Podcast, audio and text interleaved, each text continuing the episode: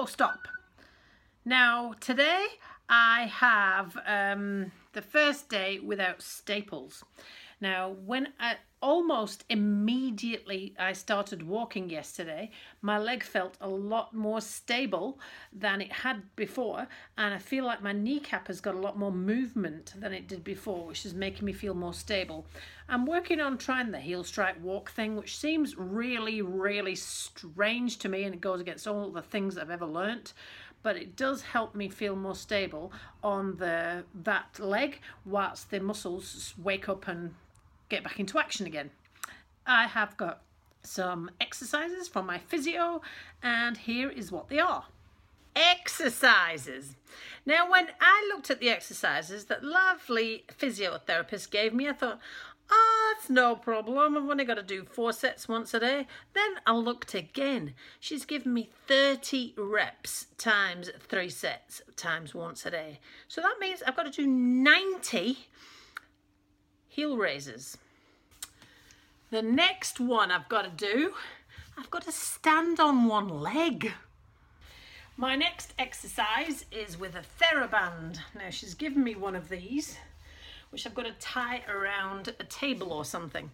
Now I have looked them up, and there's eight resistance levels, and this is number three of eight, one being lightest, eight being stiffest, so it is pretty stretchy.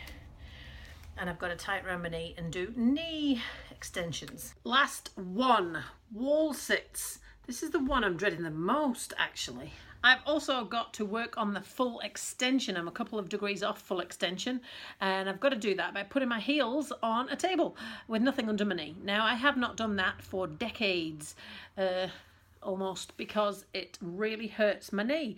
Well, it has done for all this year, all these years. So doing all these things I've avoided on purpose because they hurt, and I've got to deliberately do them now is all really weird indeed. I'm working on hamstring stretches to try and alleviate that tendon. Um, I'm thinking if I apply some logic to this, if I keep it slightly bent all the time, then I'm going to end up with hamstring and tendon shortening, and that's what's going to cause the pain. So I'm trying to keep it straight, and I'm trying to keep my legs stuck out, and when I'm sitting on the sofa like this, I've got my legs stuck out, my heel on the ground, my toes pointing up, nothing behind my knee.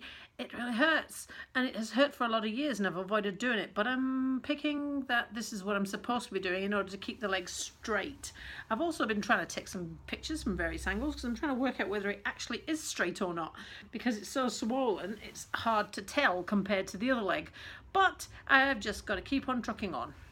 I can also now see how um, people that are housebound can get really quickly quite depressed. This morning was the first day I didn't actually have anywhere to go, no one to see. um, I can't get anywhere because I live out of town.